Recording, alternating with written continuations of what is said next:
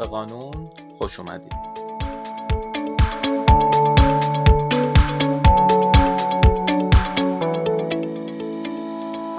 کافه قانون جاییه که در مورد مسائل حقوقی به زبانی ساده صحبت می‌کنیم.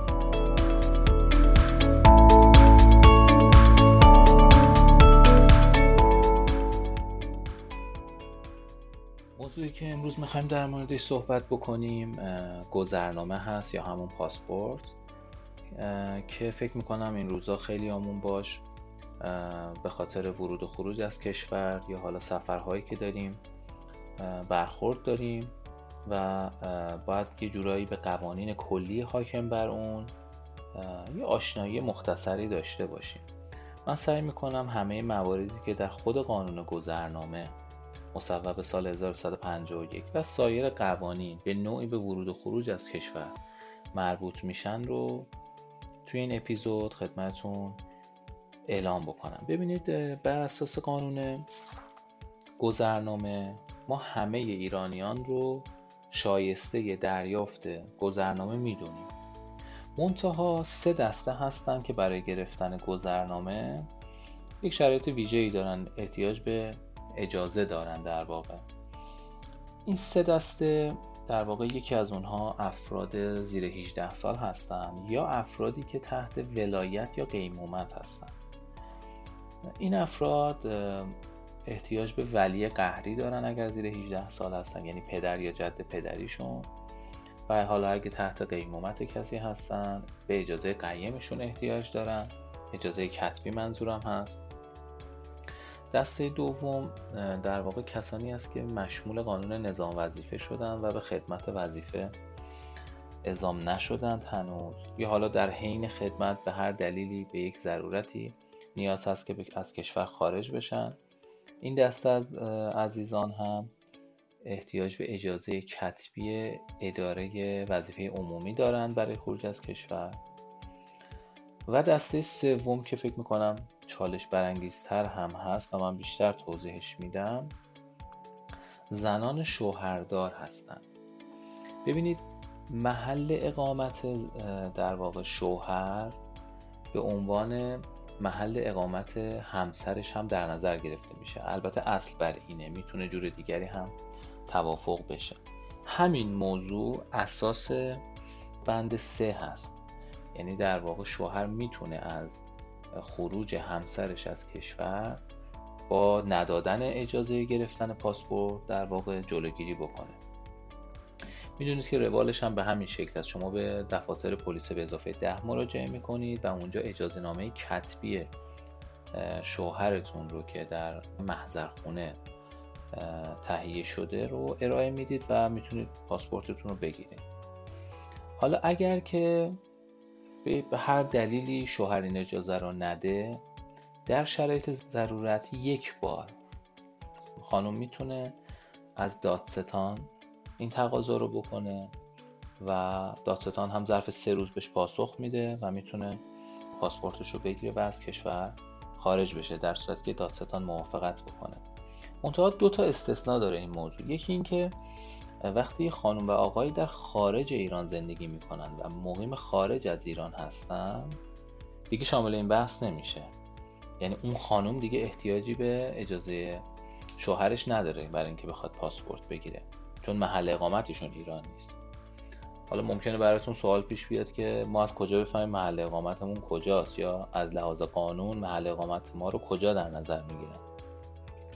ببینید عزیزان، شما اگر پاسپورتتون رو نگاه بکنید در صفحه اول اون مشخصات فردیتون نوشته شده و در صفحه مقابلش کشور محل اقامت رو ثبت کردن.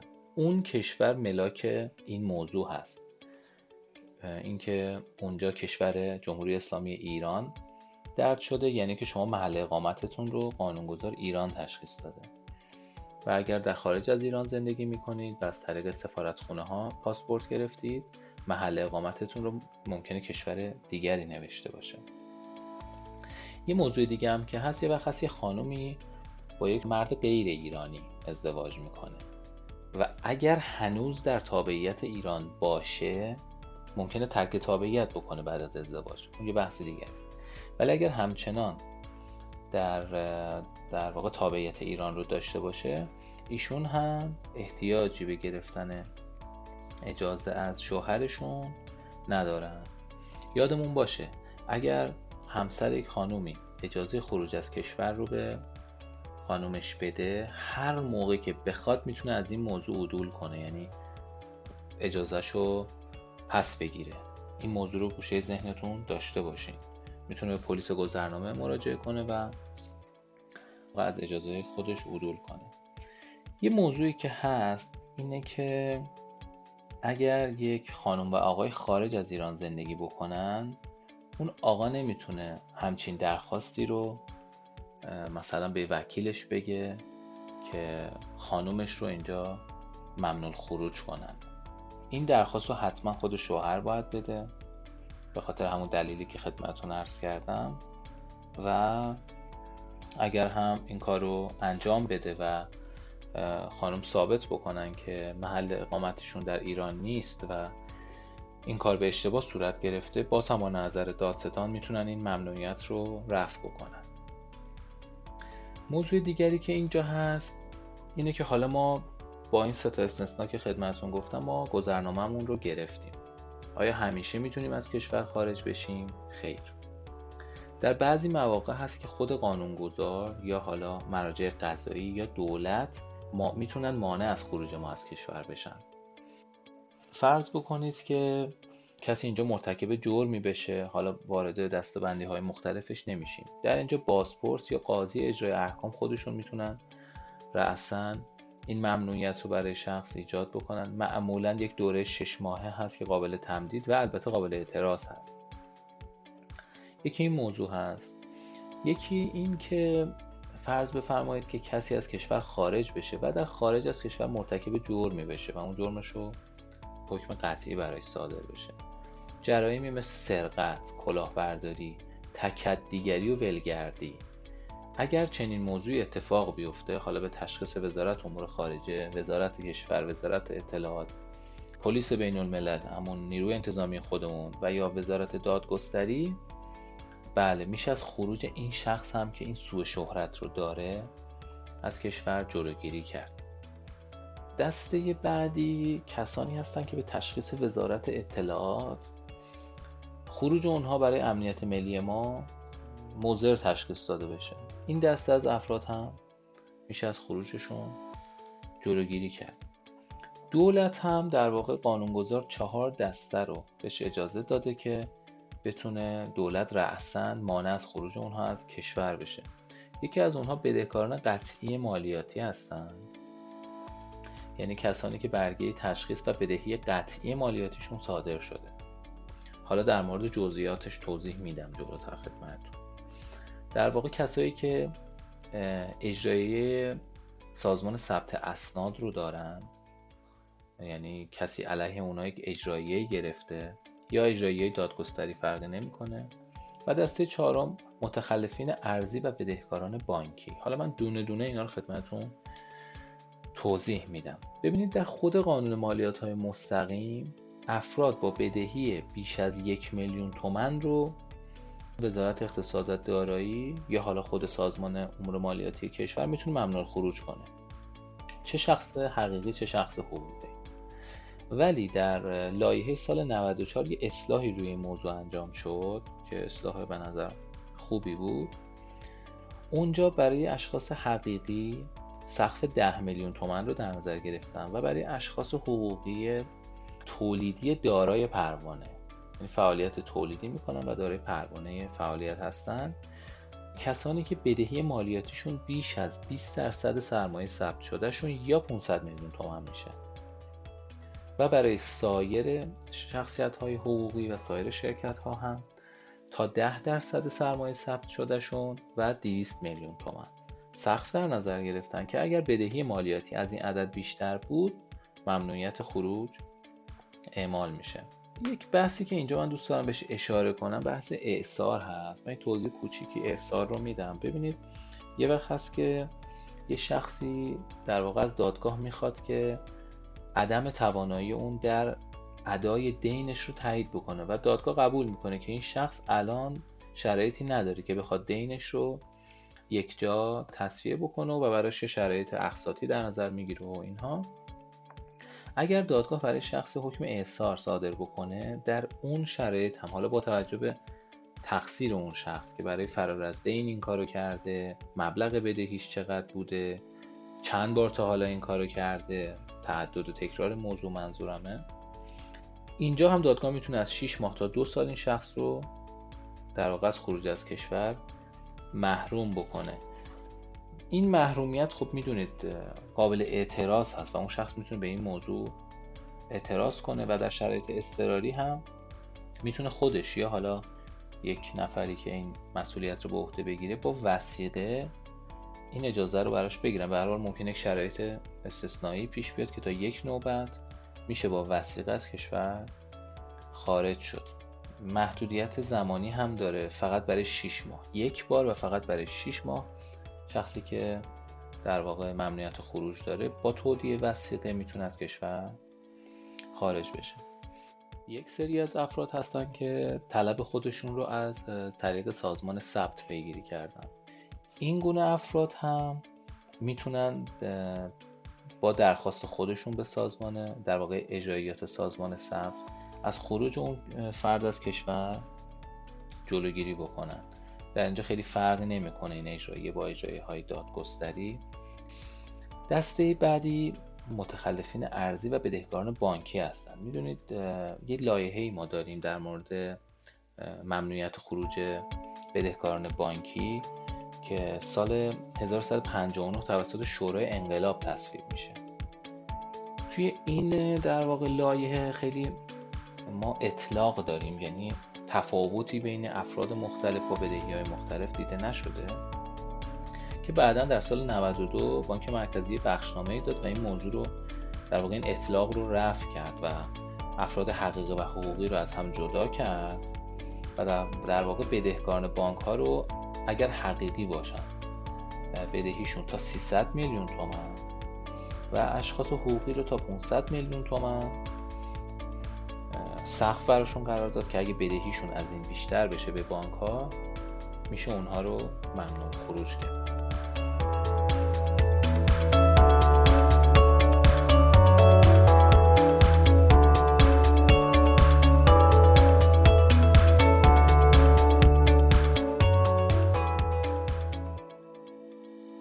خب حالا میخوایم یه چند تا موارد خاص و استثنایی تر این موضوع رو بررسی بکنیم که بعضاً پیش اومدن و میتونه براتون جالب باشه. ببینید فرض بکنید که یه خانمی از شوهرش جدا میشه. خب خانمی که از شوهرش جدا میشه قاعدتاً دیگه احتیاجی به اجازه همسرش برای خروج نداره برای گرفتن پاسپورت. منتها اگر این خانم حضانت بچهش رو به عهده داشته باشه اینجا یکم داستان فرق میکنه و در واقع اون خانم نمیتونه با فرزندش از کشور خارج بشه. اینجا اگر این اتفاق بیفته اصلا جرم اتفاق افتاده. این قانون در واقع برمیگرده به ماده 632 قانون مجازات اسلامی که به این موضوع اشاره میکنه که اصلا جدا از بحث ورود و خروج، اگر کسی که حضانت بچه رو به عهده گرفته در واقع مطالبه اون افرادی که حق مطالبه رو دارن، مثل حالا همسرش، کسانی که در اون توافق حضانت اشاره شده، از تحویل فرزند به اونها امتناع کنه، این خودش از 3 تا 6 ماه حبس حالا یا جزای نقدی 150,000 تومان تا 300,000 تومان داره که خود این موضوع به صورت جدا جرم انگاری شده و وقتی که شامل خروج از کشور هم بشه خب پس قاعدتاً قابل اعمال هست. پس یکی به این موضوع توجه داشته باشیم که خانم مطلقه میتونه از کشور خارج شه، ولی اگه حضانت بچهش رو به عهده گرفته باید اجازه پدرش رو هم بگیره، پدر اون فرزند منظورم هست. حالا این وقت هست که شما به هر دلیلی در واقع بدون گذرنامه از کشور مثلا خارج میشین، باید این موضوع رو ما گوشه ذهنمون داشته باشیم. ببینید خروج غیر مجاز از کشور خودش جرم هست. من گاهن میبینم که خیلی راحت با این موضوع برخورد میشه، میگن که آره یک نفر هست ما رو میبره، مثلا یک نفر هست که ویزا تهیه میکنه، من اینا رو جلوتر دونه به دونه توضیح میدم. ببینید موضوع واقعا به این سادگی نیست. خروج بدون اجازه از کشور جرم هست. حالا مثلا در مورد همون مثالی که برای خانم مطلقه زدم، فرض کنید که ایشون از کشور خارج شده، اگر اجازه کتبی همسرش رو جعل کرده، این خروج غیر مجاز نیست، ایشون فقط جعل انجام داده، چون پاسپورتش پاسپورت درستی بوده و با اجازه پلیس گذرنامه از کشور خارج شده. یا اینکه نه، اصلا اجازه کتبی وجود داشته و شوهر عدول از اون اجازه رو اعلام نکرده بوده، که این خودش یک بحث مشخصی است. اینجا هم جرمی اتفاق نیفتاده.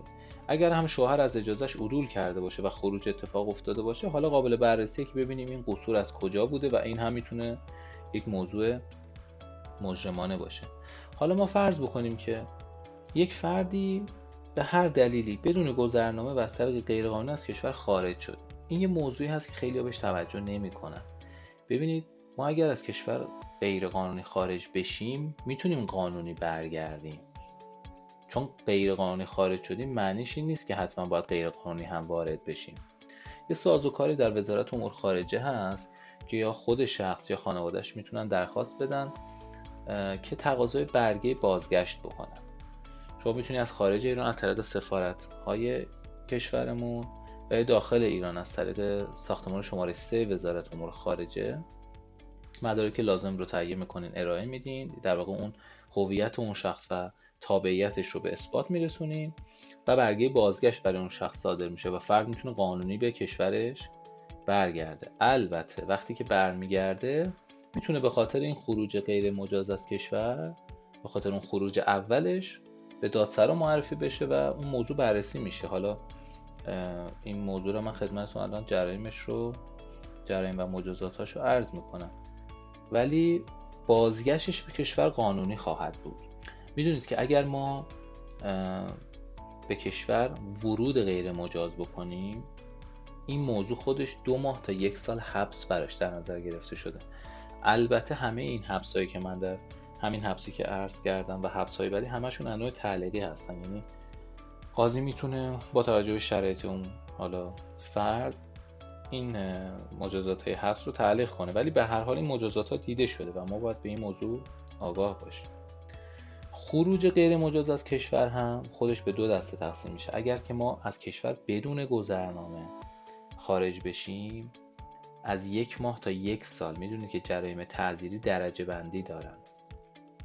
در این درجه بندی تا یک جایی رو شما میتونه قاضی مجازاتت رو تعلیق کنه. حالا من وارد جزئیاتش نمیشم. اینجا شما اگر بدون گذرنامه از کشور خارج بشین، از 1 ماه تا 1 سال حبس براتون در نظر میگیرن که البته این هم تعلیقی هست. و اگر با گذرنامه خارج بشین، در واقع تا 6 ماه حبس براتون در نظر میگیرن، یعنی سبکتر میشه این کار اگر شما با گذرنامه خارج شده باشین ولی خروجتون غیر مجاز باشه، مثل همون شرایطی که کمی عقب‌تر توضیح دادم. یادمون باشه همیشه دادگاه صالح به رسیدگی به اعتراض ما یا اون در واقع خروج غیر قانونی از کشور ما، دادگاه همون مرزیه که ما ازش خارج شدیم. یعنی شما فرض بفرمایید که ما از فرودگاه امام خمینی یک خروج غیر مجازی انجام داده باشیم، دادگاه همون شعبه فرودگاه یا همون در واقع تهران میتونه به این موضوع رسیدگی بکنه. یک موضوعی که دوست دارم حتما توی همین قسمت بهش اشاره بکنم، بحث ممنوعیت سفر به بعضی از کشورها هست. حتما شنیدین که دولت میتونه ما رو از سفر به بعضی از کشورها، سفرمون رو محدود بکنه. خود این موضوع در قانون گذرنامه دیده شده، منتها یک حبس مختصر و یک در واقع جریمه نقدی مختصری براش در نظر گرفته شده بوده که بعداً این موضوع تشدید میشه. اصلا یک قانون جدایی در سال 1990 تصویب میشه که البته در مورد سفر به فلسطین اشغالی منظورم هست، یعنی ویژه این سفر این قانون تصویب میشه که این مجازات رو به شدت تشدید میکنه. ببینید سفر به کشورهایی که ما به اون محدود شدیم میتونه از 1 ماه تا 3 ماه حبس یا پرداخت حد اکثر 1000 تومان، یعنی 10,000 ریال برای ما مجازات داشته باشه. ولی در سال 1190 این موضوع به شدت برای کشور فلسطین اشغالی تشدید شده و مجازات حبس اون به 2 تا 5 سال حبس اضافه شده، یعنی انقدر مجازات سنگین‌تر شده و میتونه حتی منجر به محرومیت از داشتن گذرنامه اون هم بین 3 تا 5 سال داشته باشه. یعنی شما از تا 3 تا 5 سال گذرنامه هم نتونید بگیرید. پس این موضوع به شدت تشدید شده. این موضوع خیلی مهمی هست که باید مد نظر قرار بدیم. حالا ما بیایم اینجا فرض بکنیم که یک شخصی به هر دلیلی یک مدرکی رو نداره که تحویل پلیس گذرنامه بده و میاد با حالا مدارک جعلی، حالا یا عمدن یا غیر به صورت غیر عمد، با مدارک جعلی یا حتی مدارک شخص دیگری تقاضای گرفتن گذرنامه. خود این موضوع هم جرم انگاری شده. ببینید اگر مدارکی که ما ارائه میدیم منجر به صدور گذرنامه نشه، یعنی مدارک رو ما بدیم پلیس گذرنامه متوجه بشه و ما گذرنامه نگیریم، این خودش 2 تا 6 ماه حبس میتونه داشته باشه. ولی اگر ما با اون مدارک جعلی گذرنامه‌مون رو بگیریم، این حبس به سقف 2 سال میرسه و دست قاضی بازه که تا 2 سال برای ما حبس در نظر بگیره. ببینید در بحث خروج غیرقانونی از کشور خیلی ها هستن که حالا با مبالغی خیلی راحت پیشنهاد میدن که ما مثلا این مدارک رو برای شما میگیریم، فلان چیز جعل میشه، فلان کار رو انجام میدیم. اینو من جلوتر توضیح میدم. ببینید این بحث مدارک جعلی، اگر که شما نتونید در واقع جعل اون رو توسط یک نفر دیگری ثابت کنید، همه این مسئولیت به عهده شما قرار میگیره. پس این موضوع مهمی است. حالا اینکه مدرکی رو ما جعل بکنیم یا مدرک شناسایی یک کس دیگری رو ارائه بدیم، به هر شکل این کارها خودش، اگر ما نتونیم اون مباشر کار، یعنی اون کسی که واقعا این جعل رو انجام داده برای ما و ما رو در واقع فریب داده، معرفی بکنیم، مسئولیت اون کار به عهده خودمون قرار میگیره. ببینید اون گذرنامه‌ای که از مدارک جعلی صادر میشه، اون گذرنامه جعلی نیست، اون گذرنامه معتبره. حتی اگه شما با همون گذرنامه از کشور خارج بشین، در واقع موضوع جرم خروج غیرقانونی اتفاق نیفتاده و فقط اون بحث جعل و در واقع ارائه مدارک خلاف واقع اتفاق افتاده و باید متوجه این موضوع باشیم. یک موضوع دیگری هم که هست، فکر می‌کنم خالی از لطف نباشه، اینه که اگه یه شخصی با گذرنامه یک نفر دیگه از کشور خارج بشه، این به چه شکلی است؟ این موضوع هم کاملا جداگانه در ماده 38 جرم انگاری شده و این هم حبس 2 ماه تا 1 سال براش در نظر گرفته شد.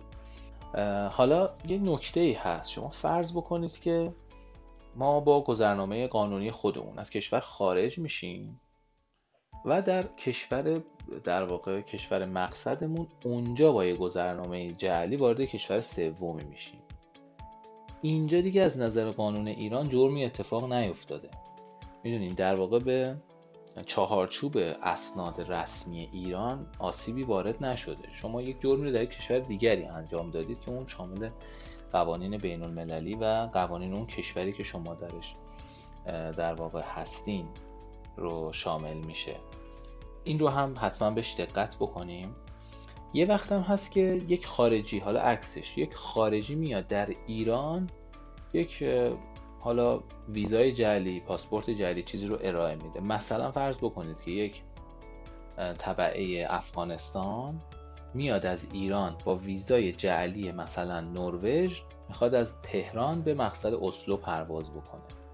اینجا هم از لحاظ قانون ایران جرمی اتفاق نیفتاده، چون ویزای جعلی در پاسپورت ایرانی نیست، در پاسپورت افغانستان هست و اگر ایشون به دادسرا مراجعه کنن براشون منع تعقیب صادر میشه.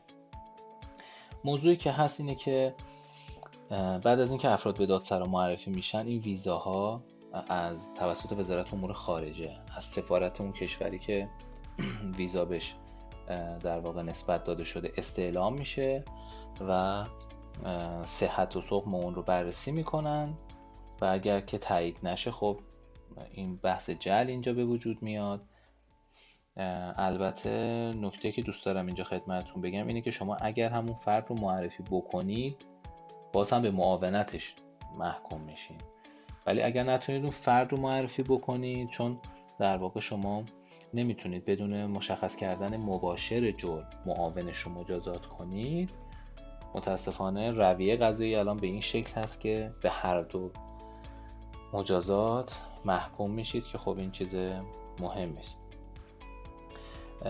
یک موضوعی هم که در آخر میخوام بهش اشاره بکنم این هست که اگه شما یه وقت از کشور خارج بشین و به هر دلیلی، حالا در بحث پناهندگی گاهی پیش میاد که شخص پاسپورت خودش رو از بین میبره، پاسپورتشو پاره میکنه یا حالا در جای رها میکنه، این هم عنوان مجرمانه نداره و خودش به صورت جداگانه جرم انگاری نشده. این بود کل مطالبی که من میخواستم در مورد این موضوع خدمتتون عرض کنم. امیدوارم که استفاده کرده باشین. ممنونم که به کافه قانون گوش میکنید. پادکست ما در همه سرویس های پادکست اندروید و آی او اس در دسترس هست. همچنین برای ارسال نظرات خودتون و پیشنهاد موضوعات دیگه میتونید به صفحه ما به همین نام در اینستاگرام سر بزنید. ممنونم. خدا نگهدار.